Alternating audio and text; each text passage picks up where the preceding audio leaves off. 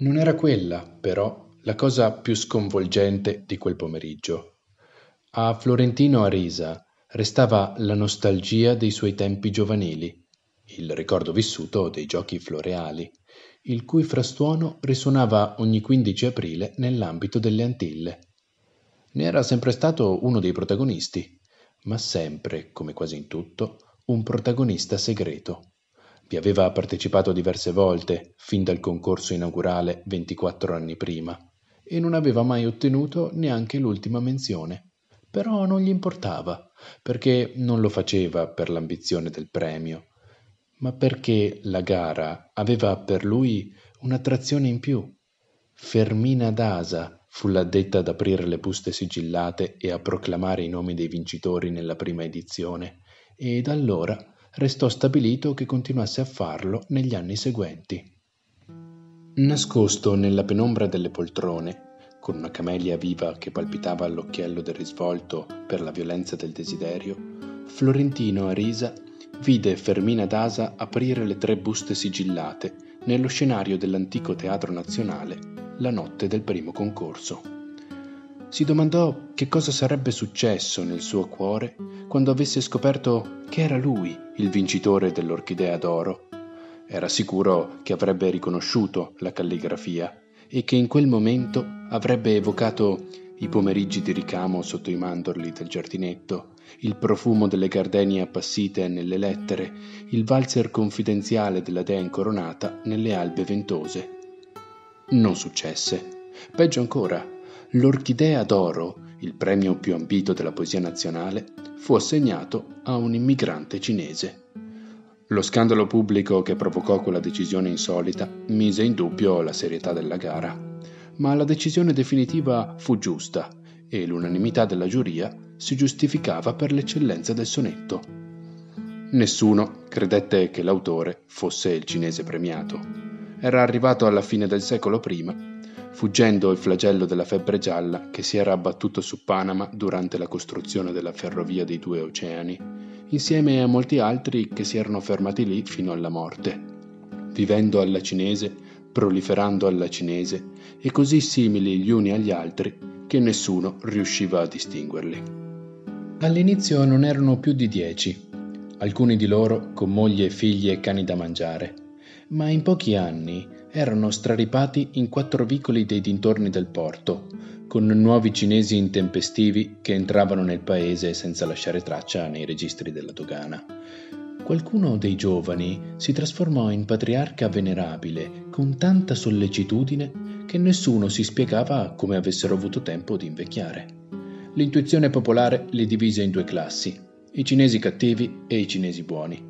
I cattivi erano quelli degli alberghi lugubri del porto, dove la stessa persona mangiava come un re o moriva improvvisamente sul tavolo davanti a un piatto di topo con girasoli e dei quali si sospettava che fossero soltanto paraventi della tratta delle bianche e del traffico di tutto. I buoni erano i cinesi delle lavanderie, eredi di una scienza sacra, che restituivano le camicie più pulite che se fossero nuove, con i colli e i polsini come cialde appena stirate.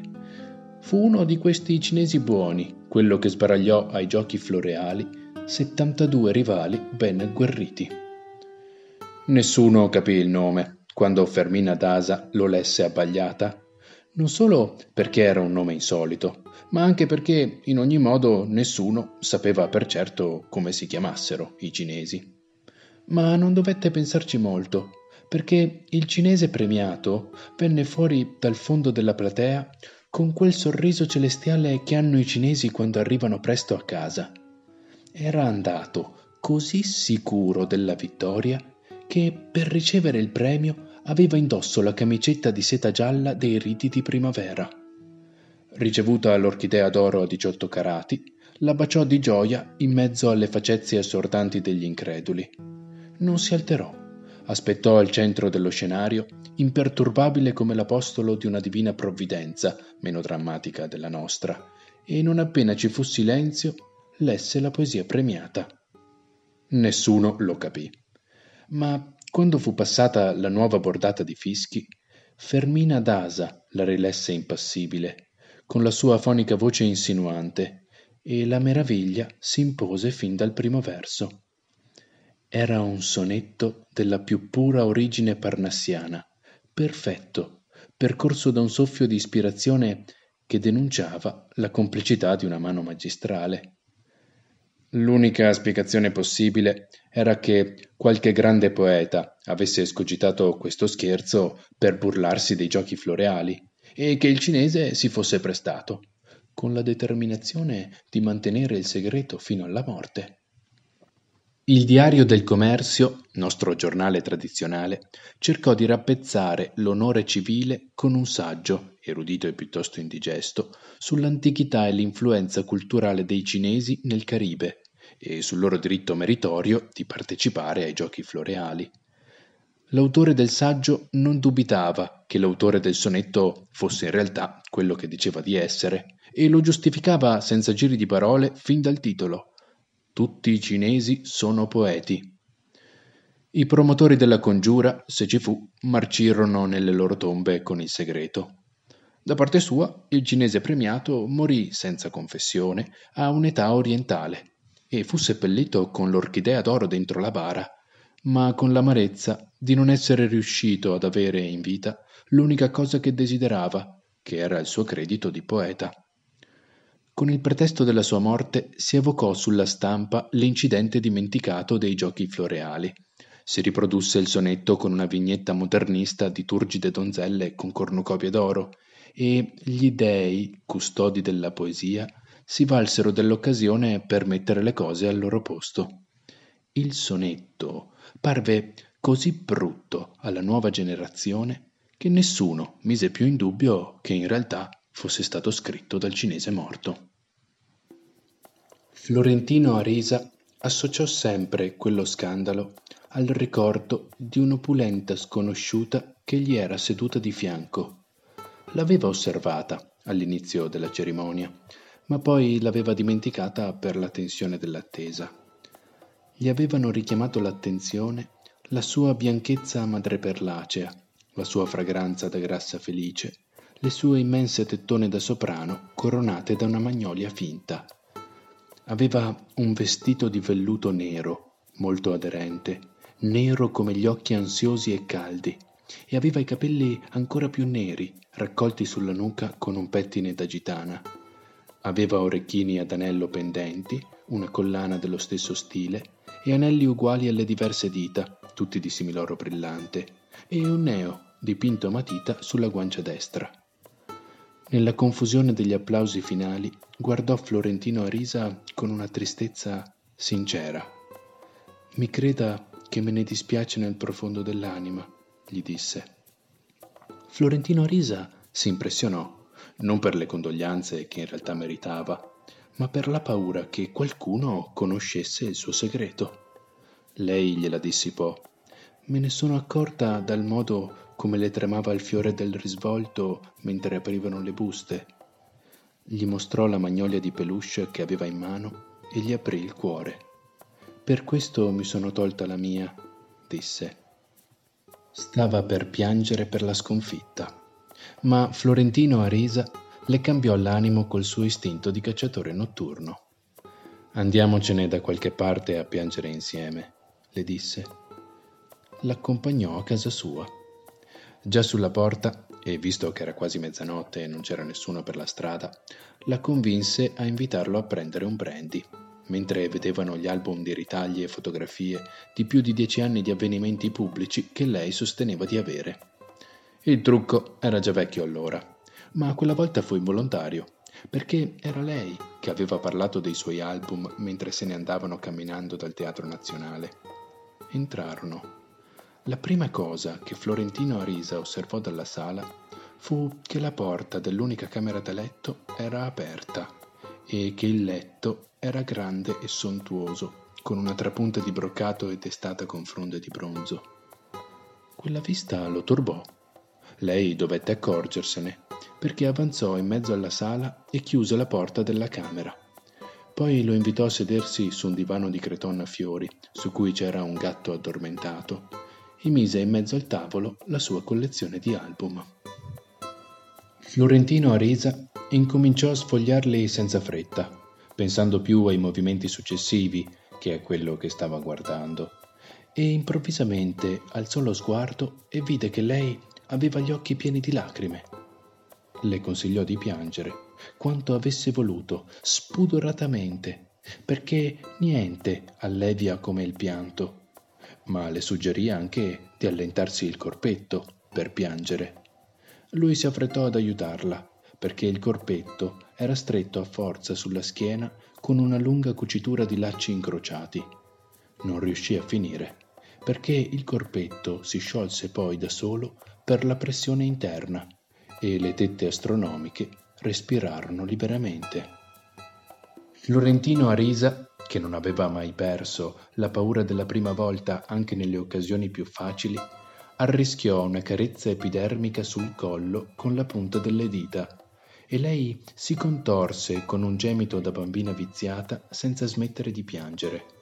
Allora lui la baciò nello stesso punto, molto delicatamente, come aveva fatto con le dita, e non poté farlo la seconda volta perché lei si girò verso di lui con tutto il suo corpo monumentale, avido e caldo, e tutti e due rotolarono abbracciati per terra. Il gatto sul divano si svegliò con un miagolio e gli saltò addosso. Loro si cercarono a tastoni come principianti frettolosi e si trovarono, in qualche modo, abbattendosi sugli album scompigliati, vestiti, madidi di sudore, e cercando più di schivare le graffiate furiose del gatto che il disastro d'amore che stavano commettendo. Ma dalla notte seguente, con le ferite ancora sanguinanti, continuarono a farlo per vari anni. Quando si accorse di aver incominciato ad amarla, lei era già nella pienezza dei 40 anni e lui stava per compierne 30. Si chiamava Sara Noriega e aveva avuto un quarto d'ora di celebrità nella sua gioventù per aver vinto un concorso con un libro di versi sull'amore dei poveri, che non era mai stato pubblicato. Era insegnante di educazione e istruzione civica nelle scuole pubbliche e viveva del suo stipendio in una casa in affitto del variopinto Passage de los Novios, nel vecchio quartiere di Yetzemani. Aveva avuto diversi amanti occasionali, ma nessuno con illusioni matrimoniali perché era difficile che un uomo del suo ambiente e del suo tempo sposasse una donna con cui era andato a letto. Nemmeno lei tornò ad alimentare quell'illusione, dopo che il suo primo fidanzato formale, quello che aveva amato con la passione quasi demenziale di cui era capace a 18 anni, fuggì dal suo impegno una settimana prima della data prevista per le nozze e la lasciò persa in un limbo di fidanzata presa in giro o di zitella usata, come si diceva allora. Tuttavia, quella prima esperienza, anche se crudele ed effimera, non le lasciò nessuna amarezza, ma anzi la convinzione abbagliante che, con o senza matrimonio, senza Dio o senza legge, non valeva la pena di vivere se non per avere un uomo nel letto. Quello che di lei piaceva di più a Florentino Arisa era che, mentre faceva l'amore, doveva succhiare un ciuccio da bambino per raggiungere la gloria completa. Arrivarono ad averne una sfilza di quante grandezze, forme e colori si trovavano sul mercato, e Sara Noriega li attaccava alla testata del letto per trovarli alla cieca nei suoi momenti di estrema urgenza. Anche se lei era libera quanto lui, e forse non si sarebbe opposta a che i loro rapporti fossero pubblici, Florentino Aresa li aveva impostati fin dall'inizio come un'avventura clandestina. Scivolava dentro dalla porta di servizio, quasi sempre di notte molto tardi, e scappava in punta di piedi poco prima dell'alba. Tanto lui che lei sapevano che in una casa divisa e popolata come quella, in fin dei conti i vicini dovevano essere più al corrente di quanto fingevano. Però, benché fosse solo una formula, Florentino Arisa era così come sarebbe stato con tutte per il resto della sua vita. Non commise mai un errore, né con lei né con nessun'altra. Non incorse mai in una slealtà. Non esagerava. Solo in un'occasione lasciò una traccia compromettente o un'evidenza scritta. E avrebbero potuto costargli la vita.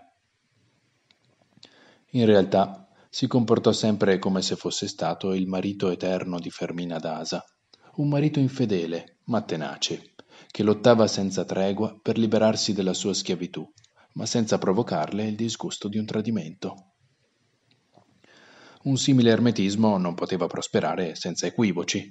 La stessa Transito Arisa morì convinta che quel figlio, concepito per amore e allevato per l'amore, fosse immunizzato contro ogni forma di amore, per la sua prima contrarietà giovanile. Però parecchie persone meno benevole, che gli furono molto vicine, che conoscevano il suo carattere misterioso e la sua inclinazione per gli abiti mistici e le lozioni strane, condividevano il sospetto che non fosse immune all'amore, ma alla donna. Florentino Arisa lo sapeva e non fece mai niente per smentirlo. Tantomeno se ne preoccupò Sara Noriega. Come le altre innumerevoli donne che lui amò, e anche quelle che lo compiacevano e si compiacevano con lui senza amarlo, lo accettò per quello che era in realtà, un uomo di passaggio.